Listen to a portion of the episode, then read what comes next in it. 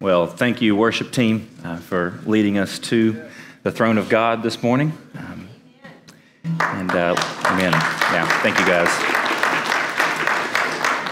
And uh, if we would, let's continue that spirit uh, in prayer. Uh, Heavenly Father, we do ask that you would help us, uh, Lord, this morning to, to see, to feel, to taste your love poured out over us. Lord, may our souls cry, cry out, Hallelujah, as we behold the good news of Jesus. Uh, Father, continue uh, the work that your Spirit's already begun in us and through us as your word is opened uh, and brought this morning. In Jesus' name we ask it. Amen. Amen. Well, so for my kids' school, uh, we memorize a timeline, uh, and it's a series of historical events. And the idea being that as they continue to memorize, and they don't necessarily know what they mean, but eventually, once they get a little older, they can start connecting those events together. Uh, but that leads to some interesting moments in our house. So we got a text from a friend of ours whose child is a little bit younger than ours, but is also memorizing the, uh, the same timeline. And she asked us who some guy in Africa is. And you're like, some, what do you mean? She's like, well, listen to it. In the timeline, along with all these important events, is some guy in Africa. And it's like, if he's that important, why don't we know his name? So my wife and I went back and um, listened to the, the song, Waiting for Some Guy in Africa. And we realized uh, that it's the Songhai Empire, the African trading state of the 15th century, uh, that's presented in the timeline as Songhai in Africa. Uh, and so uh, we uh, chuckled about that, and our kids were disappointed to know that there were no stories forthcoming about this African man of mystery uh, that they were going to learn about at a date to be named later. But catechisms, right, follow the same pattern, um, at least in religious instruction, which is giving kids typically or new converts information that maybe we don't know exactly uh, what that means or what to do with it, but just allowing that truth to marinate in, in our hearts as we continue to, to meditate on it. Um, and one of the questions that the, the New City Catechism asks, the one that um, our church, we have copies of it in the bookstore if you want to get one on your way out. Um, but one of those questions and answers goes like this If no one can keep the law perfectly, what is its purpose? It's kind of the question that Paul's been leading up to to this point, right? If no one can keep the law perfectly, then what's the point of all the law? It's a lot of space in our Bibles if no one can do it perfectly. And the Catechism answers the question this way that we may know the holy nature of God and the sinful nature of our hearts, and thus our need for a Savior. That we may know the holy nature of God, the sinful nature of our hearts, and thus our need for a Savior. So, Paul has been leading up to our own some guy in Africa moment right? He's been getting us to this point so that we can now reframe the question how can I keep the law perfectly? How can I be good enough to measure up to God's standard for my life? How can I hit the mark? And Paul says, okay, not some guy in Africa, some guy, right? He's saying, okay, swap the question around.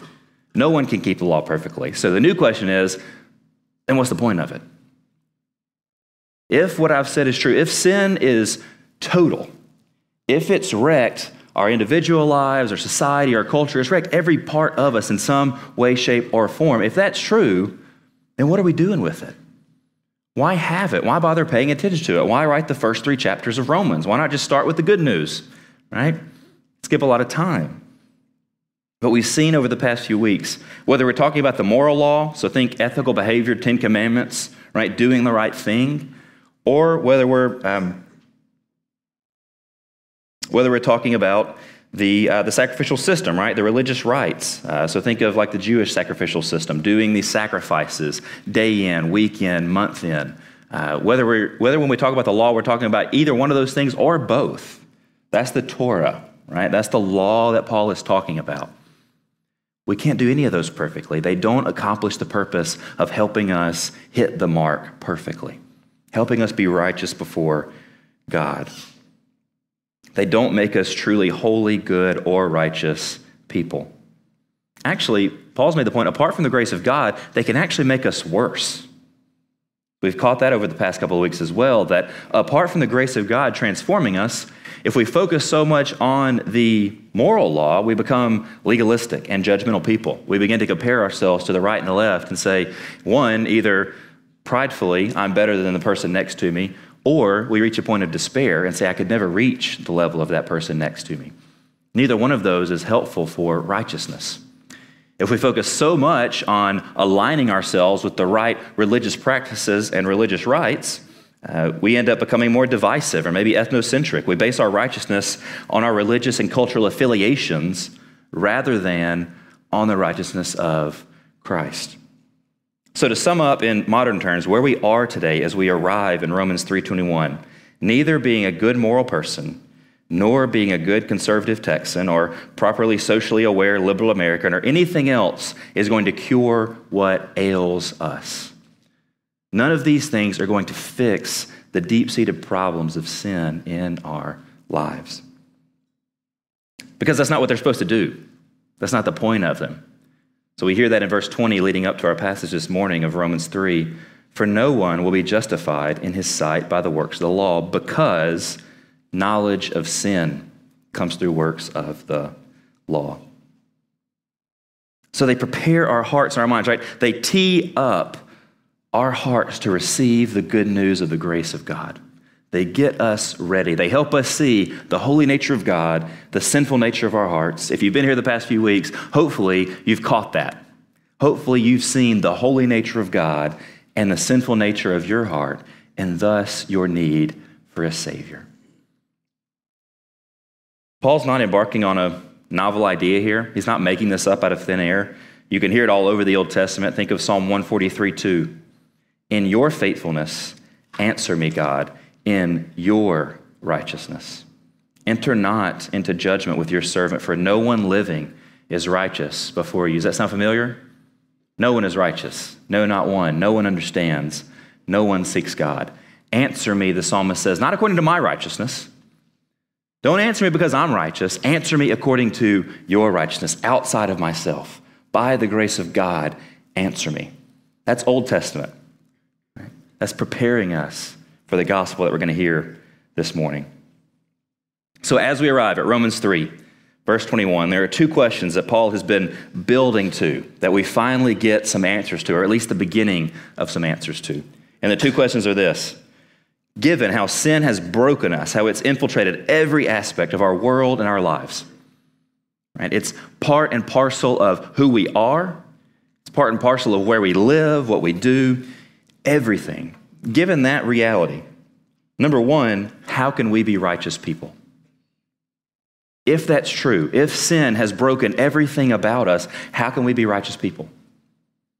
And number two, if that's true and sin has broken everything, how could we call God a righteous God? As we look out on the world that is marred by sin and stained by sin, and the effects of sin reach everywhere, far and wide, how could we call God a righteous God? So let's tackle the first one together. Number one, how can we be righteous people? Well, hopefully, if you've been here the past couple weeks, the answer is clear not through moral performance, right? Not through being a morally good person and trying to help enough old ladies across the street to kind of win some kudo points with God. That's, that's not the formula Paul's advocating for, right? That's not going to work. Also, right, not joining the perfect church or denomination and affiliating yourself with the perfect stream of Christianity and continuing to narrow it down until you find the perfect version, right? That's not going to work. Finding the exact right liturgy and religious rites, uh, those things aren't unimportant, but they're not what saves us, right? So then, how do we measure up? Just I mentioned last week the idea of sin as missing the mark, right, as an archery term. Well, then the question then comes if we are constantly missing the mark, how do we hit the mark? How do we get there? How do we hit a bullseye when it comes to righteousness? A lot of answers have been proposed. Uh, Mike Bird, in his commentary on Romans, says it this way In my short time as a follower of Jesus, I've had people tell me that in order to be saved, I need to speak in tongues, partake of some sacrament, only read the KJV, subscribe to a certain confession, believe in this diagram of the end times, jump through a dozen other hoops that seem to serve the purpose only of validating the rantings of some lunatic with an opinion and a desperate desire to force it on others. Fortunately for me, I was well discipled by Christian leaders, where the pastors were committed to biblical preaching, so I never got suckered into the Jesus plus stairway to heaven. But sadly, many do. It is a tempting formula to say, yes, Jesus and this. And this idea of measuring up with things inside of ourselves is not unique to kind of goofy religious practices either, is it? Most of us carry baggage of wanting to measure up uh, to expectations and, and our, that our parents may have had for us, to measure up to ideas of respect in our career or at work, to measure up to ideas of what makes a good wife and a good mother based on what different cultures might tell us. We all have this hunger to measure up. And Paul finally tells us how it is that we actually do measure up in verse 22 of Romans chapter 3. Where does the righteousness of Christ, of God, come from? The righteousness of God is through faith in Jesus Christ to all who believe. Did you hear where it comes from? It doesn't come from being a good wife or good mother, right? It doesn't come from measuring up to expectations that parents have set. It doesn't come from career and success there. It comes through faith in Christ. Faith in Christ. Okay, that's a very nice religious answer, right? What does that mean? Well, first of all, I can tell you what it doesn't mean. It runs contrary to what we would consider common sense. Common sense tells you God helps those who help themselves, right? Common sense tells you to pick yourself up by your bootstraps, get your life together, and then God will come along and supplement what you're doing, and you'll have a nice life. You'll have a righteous life. But Paul doesn't say that. He doesn't say, trust in yourself. God helps those who help themselves, so go help yourself. Then he says, it comes from outside of you, it comes from God. You must trust in Him. He says, Place your hope in this righteousness that's outside of yourself. Like the psalmist, answer me not in my righteousness, but calling out to God, asking Him to answer us according to His righteousness. It could only be a gift. You can only give it to me because it's a gift. You can't give it to me because there's anything in me that might be worthy of it. It has to come from you. You see, the gospel is not God helps those who help themselves. The good news of the gospel is that God only helps those who realize they cannot help themselves. In this way, faith is it's an act of desperation. Faith is coming to the end of yourself, realizing you have nowhere else to turn but casting yourself on the provision of God who might answer you according to his righteousness. And the good news of the gospel, the news that Paul has been building to, is that God does answer us according to his righteousness.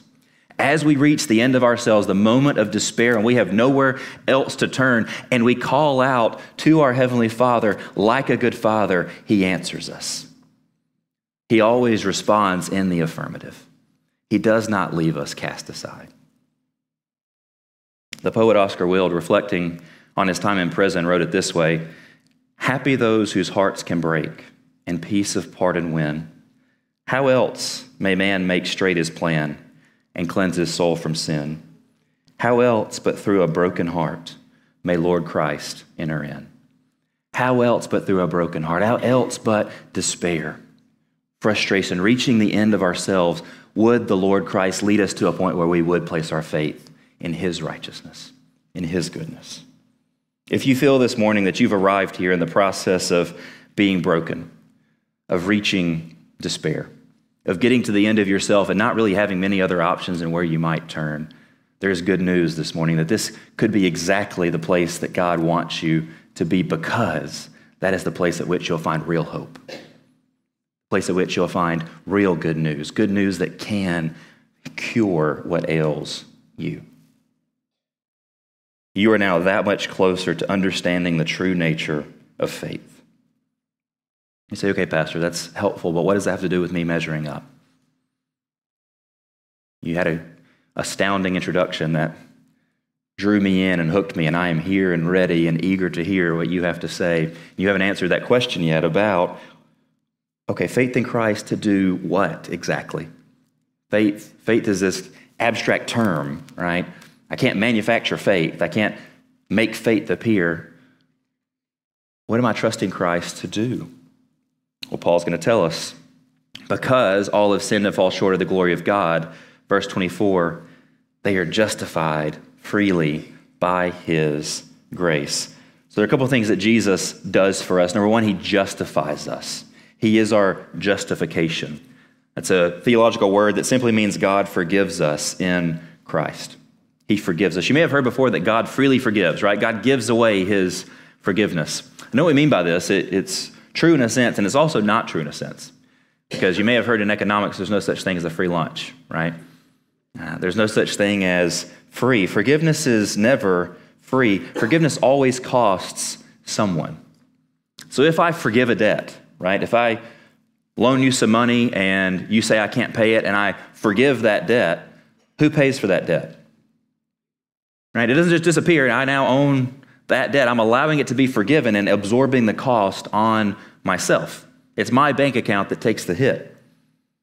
The same is true emotionally, right? If, if you choose to bear the wound that someone has committed against you and forgive them rather than extracting um, a cost through bitterness or vengeance or all the other ways that we try to extract a cost from people, you instead forgive emotionally, who bears the cost of that wound? The person who offended you or you?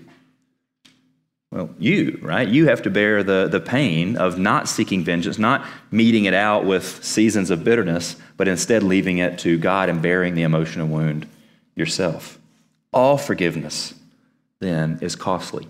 There is no such thing as truly free forgiveness. It always costs someone. And what justification means is that in the cross, God absorbs the cost of our forgiveness. He takes it upon himself. Another word for this the way this happens is imputation. That simply means to credit. But what happens on the cross, according to Paul, what justification means is that God credits us with Jesus' righteousness.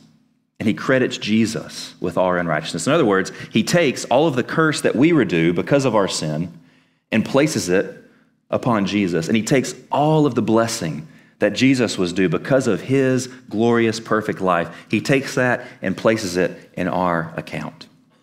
So that when he looks at you and me, he no longer sees the one who does not measure up and the one who does not hit the mark. As we trust in Christ, as we place our faith in Christ, we are united to Jesus.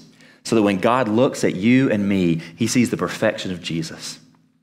He sees the one who did heal, heal the leper.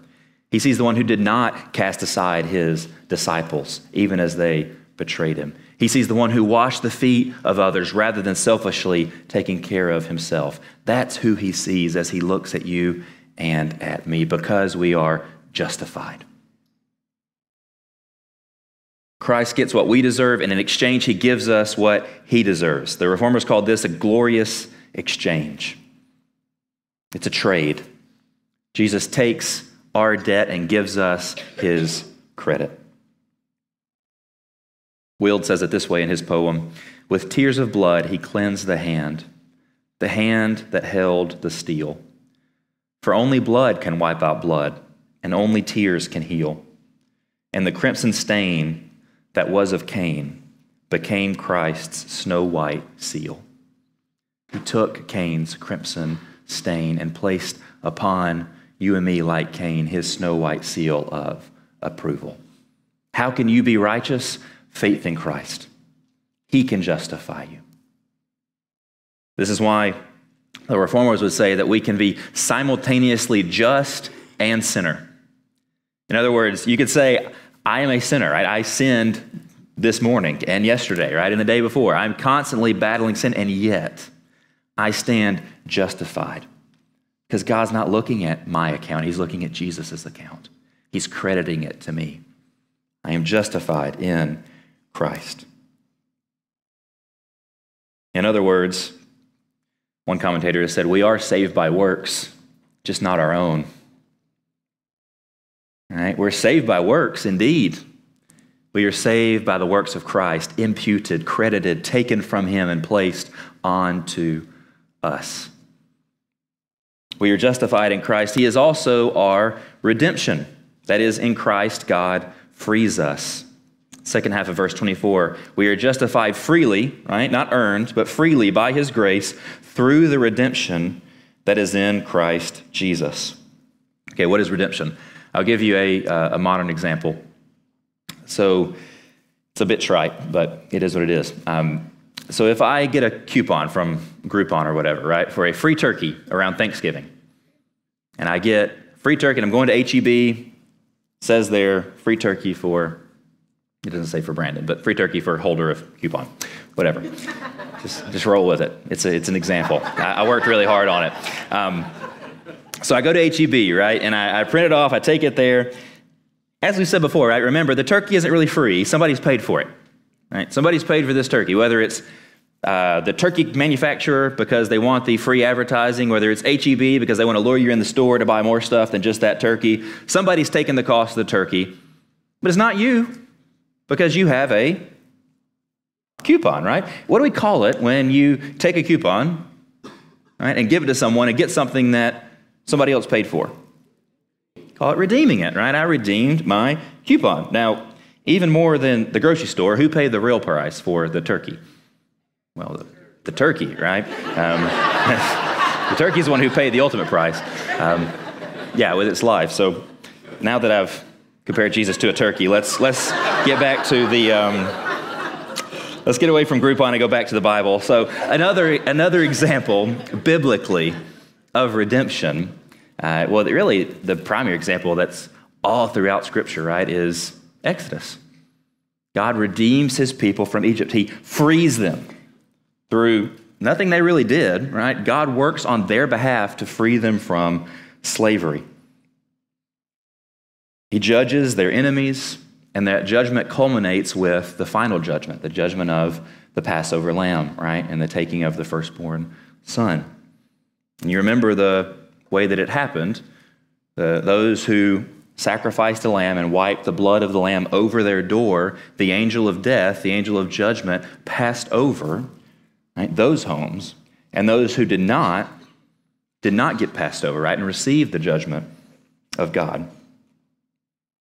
So, in this death of another, right, in this blood over the door, God simultaneously provided physical, economic, and spiritual freedom to his people. They left so they could worship God in the wilderness.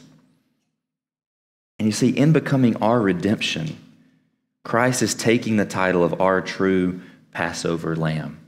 He paid the price for us in order to free us from the bondage, not to the Egyptians, but to sin and the slavery of sin.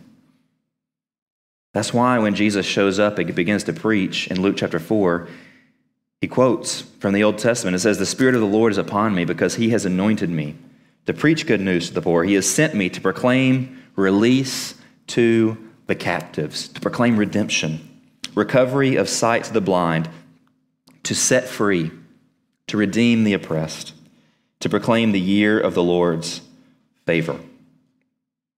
Do you this morning feel trapped by sin? Maybe it's an addiction that you can't break. Maybe it's a pursuit of wealth that's led you to the hamster wheel of burnout in your career. Maybe you feel trapped by the sin of another against you, condescending words spoken by an angry parent or spouse that you can't shake, and they've begun to define you, and you feel trapped in that definition of yourself.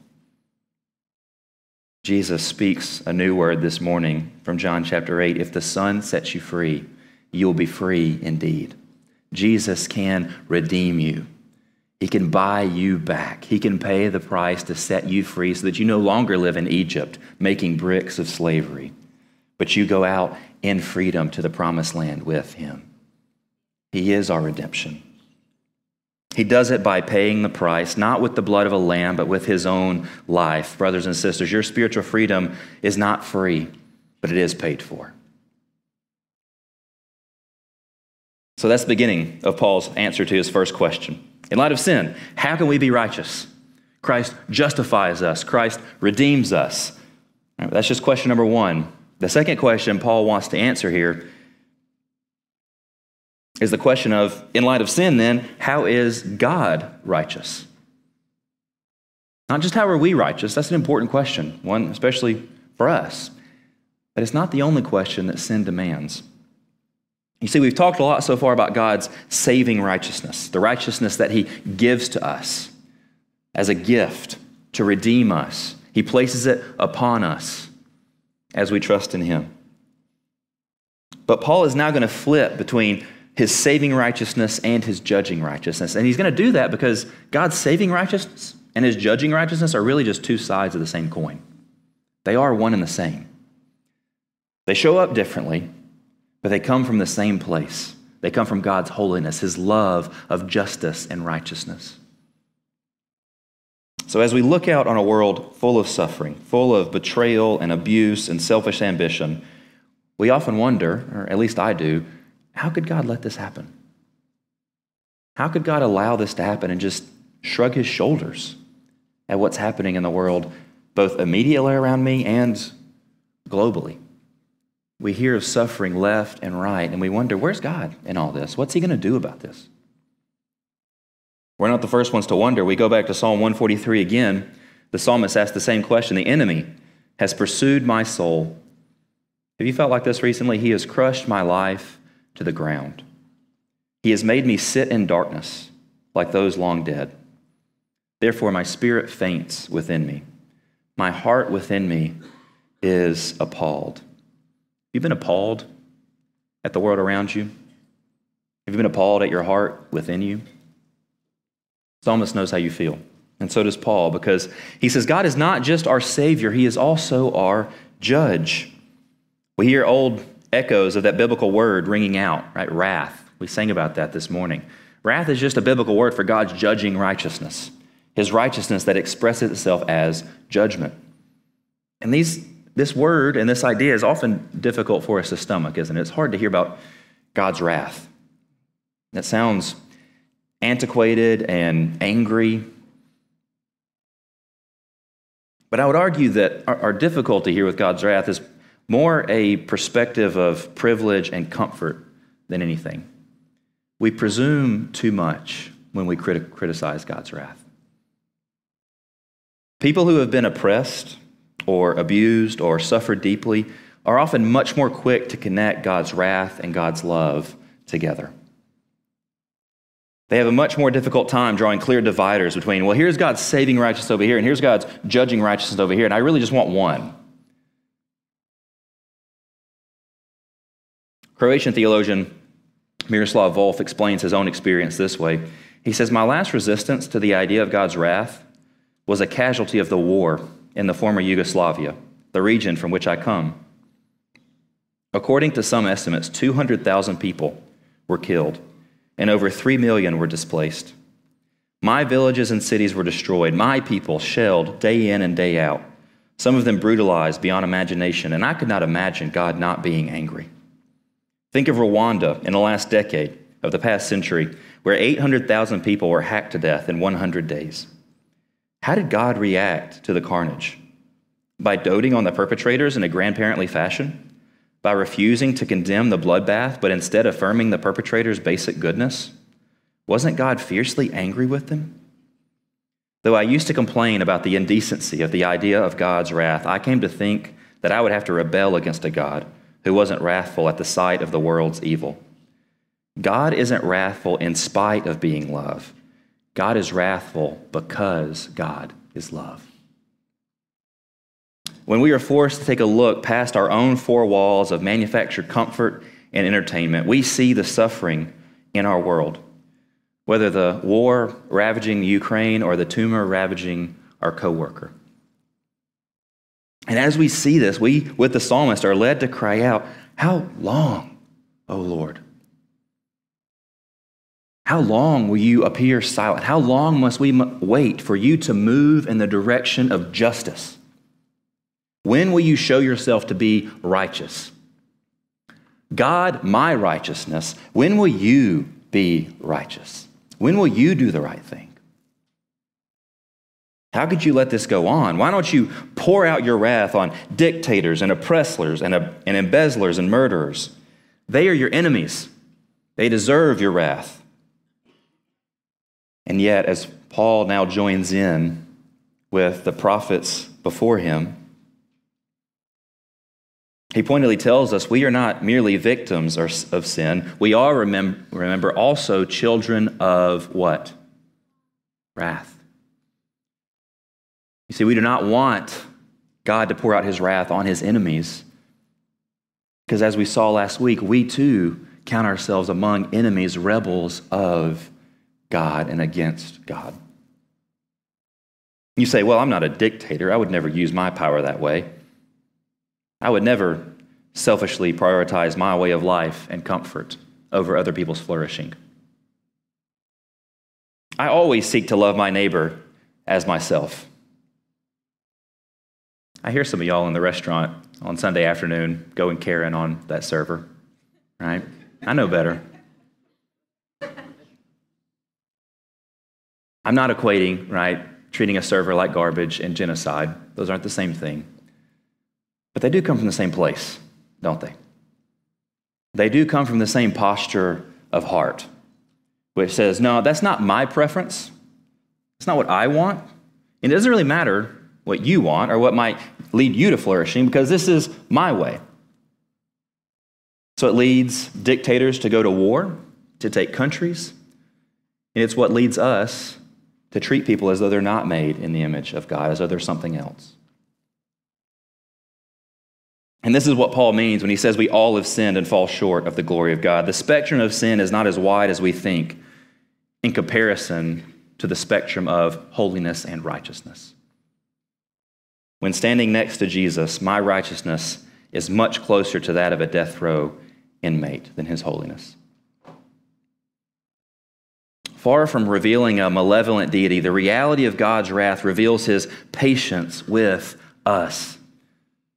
He has waited for thousands of years. He has passed over, Paul says, sin after sin after sin, waiting patiently for you to respond in faith. Our tongues are forked, our throats are graves, we rebel, and yet He gives us breath day after day after day. We get to see the view of the sun rising. We get to hear the sound of children laughing. We get to smell the scent of steaks cooking. And we ask, how could this be? How could God let that go? How could He continue to wait and wait and wait to steady His hand of judgment against you and against me? And the answer is He is a patient God. In His mercy, He has passed over former sins. He did it for the evil kings of Babylon. He did it for his people as they disobeyed him in the book of Judges. Even so called heroes of the Old Testament, right? Abraham in his deceit, God passed over. David in his abuse of power, God passed over. Moses, as he began his ministry with manslaughter, God passed over.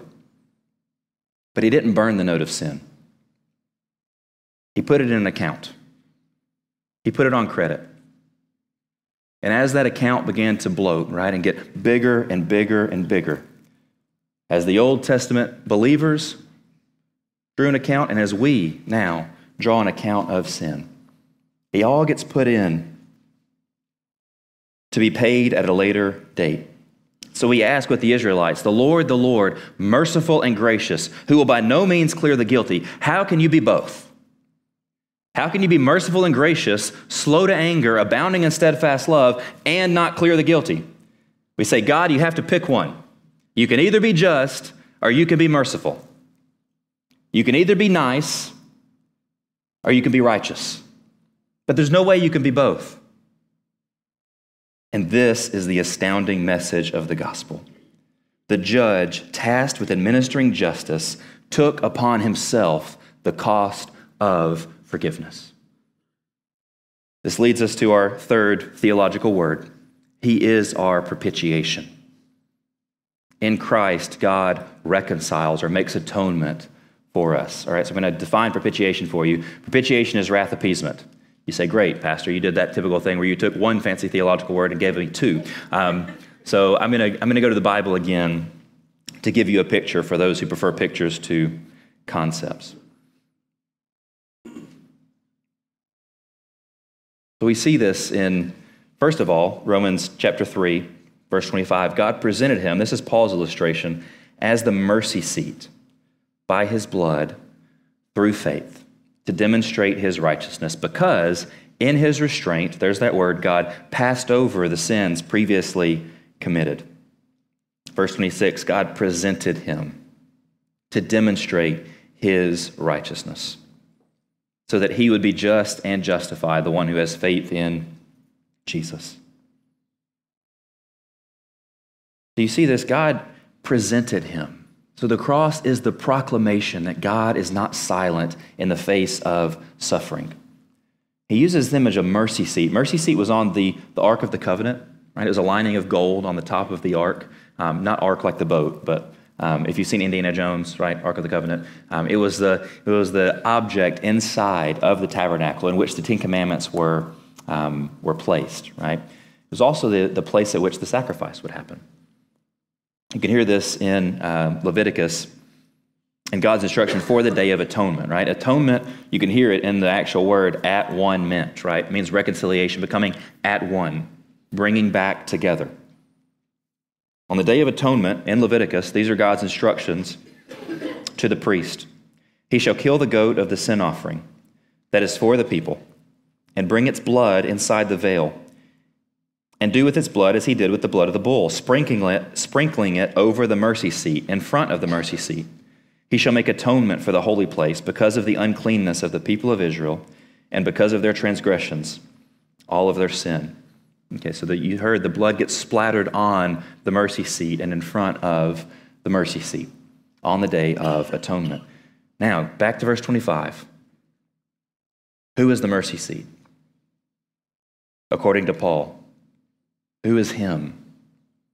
What's your Sunday school answer, right? Jesus. God presented Jesus as the mercy seat by his blood through faith. Jesus is the place of atonement covered in the blood of the sin offering, not the blood of a lamb, but his own blood. He makes a at one ment. He brings reconciliation. He brings us and God together. In other words, what he is doing on the cross is restoring our intimacy with our Creator. He's restoring a relationship that, because of our breach of trust, was broken. And he is bringing it back together, restoring no longer wrath, but love and intimacy with God. So you see here, the answer to our two questions is the same answer. How can we be righteous? How can God be righteous? Paul's astounding conclusion is the work of Jesus. He is the just and the justifier. At the cross, his mercy and his justice embrace. And this, Paul says, leads us to humility in verse 27. Where then is boasting? It is excluded. By what kind of law? By one of works? No. On the contrary, by a law of faith. You see, brothers and sisters, the test of whether we actually believe this or not is not necessarily in whether we can formulate it perfectly with exact precision. That's not unimportant. But the test is in our humility. The test of whether we are truly trusting in Jesus is in how we approach God and how we approach one another. Where then is our boasting? It's nowhere because it comes only from Jesus. We can only throw our credit upward, it can never go inward. The gospel is all about what God has done for us. In light of that, do we live lives more characterized by humble joy or by self congratulatory division? The gospel is transformative. As we continue to believe this, to live this, we, like Paul, go from putting Christians in prison to writing letters from prison. We, like Peter, go from cowering in the corner, denying Christ, to preaching on the corner, proclaiming Christ. The message that when the time was right, the eternal Son of God took on human flesh. He lived and breathed and healed and worked wonders. He lived a life worthy of God's blessing. And when his life was brought to an abrupt end, he gave himself up as the Passover lamb, taking God's curse upon himself, and to the very end, praying forgiveness over his enemies. He absorbed the cosmic weight of sin upon himself on the cross, becoming the seat at which we can sit and find mercy and rest. But that's not where the story ends. After three days, he conquered hell and death and walked out of the tomb and made good on God's last promise in Exodus 22. So I'm going to read the next verse in Exodus 22, and I think we've got an image you can throw up as well. A sketch of what the Ark of the Covenant might have looked like. Set on the mercy seat, on top of the ark, and put the tablets of the testimony that I will give you into the ark. I will meet with you there above the mercy seat, between the two cherubim that are over the ark. I will meet with you there, between the cherubim.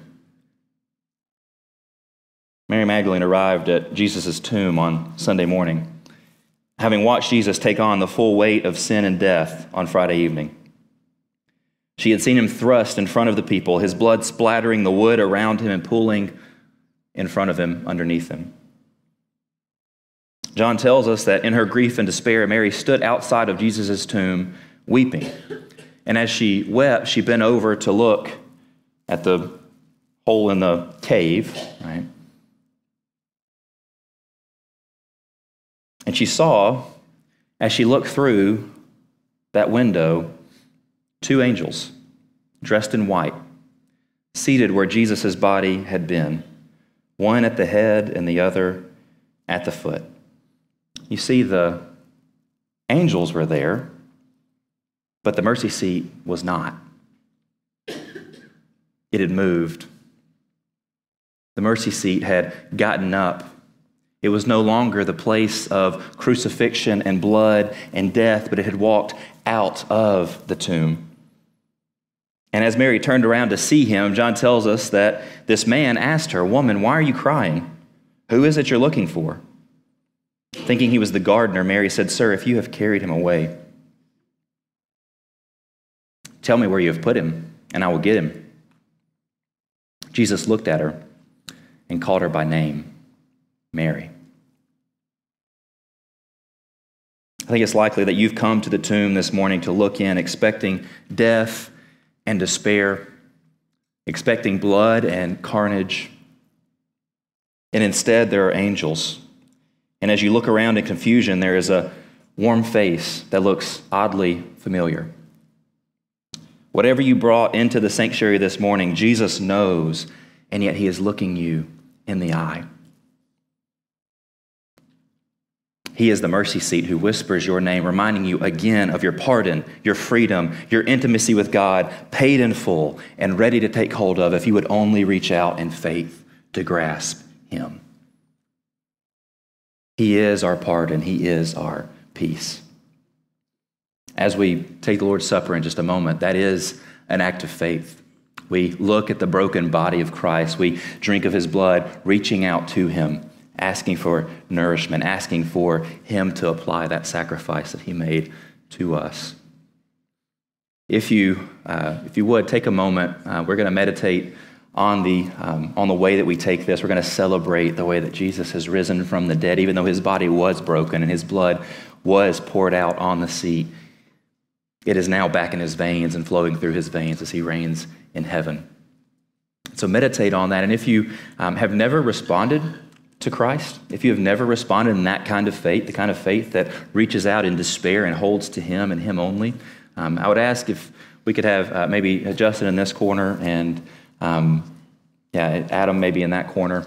Um, and we have elders back here. If you would like to talk with someone on what it means to respond to Jesus in faith, if you would like counsel on um, what to do next, we'd love to talk with you about that. Um, but before we uh, do that, I, am, I want to pray, and then I'll ask the ushers to uh, begin to get ready and come forward after, after we pray. Like I said, take a moment, reflect on Jesus, and then we'll take the supper together. Heavenly Father, we, Lord, are humbled. Lord, where is our boasting? We have no opportunity to boast, and yet we boast in Christ. Lord, we celebrate. We want to shout, Lord, how good how incredible your gospel is, that your justice and your righteousness and your mercy meet as one as we behold your love poured out for us. You literally, Lord Jesus, emptied yourself in order to fill us with your spirit. So we ask for you to continue that work as we take the supper now, that we would sense your nourishment, that we would see uh, the goodness in this visible picture of what it meant for your body to be broken and your blood to be poured out. Lord, continue to develop in us a hunger for more and more of this gospel. May we never leave it nor forsake it. It's in Jesus' name we ask it. Amen.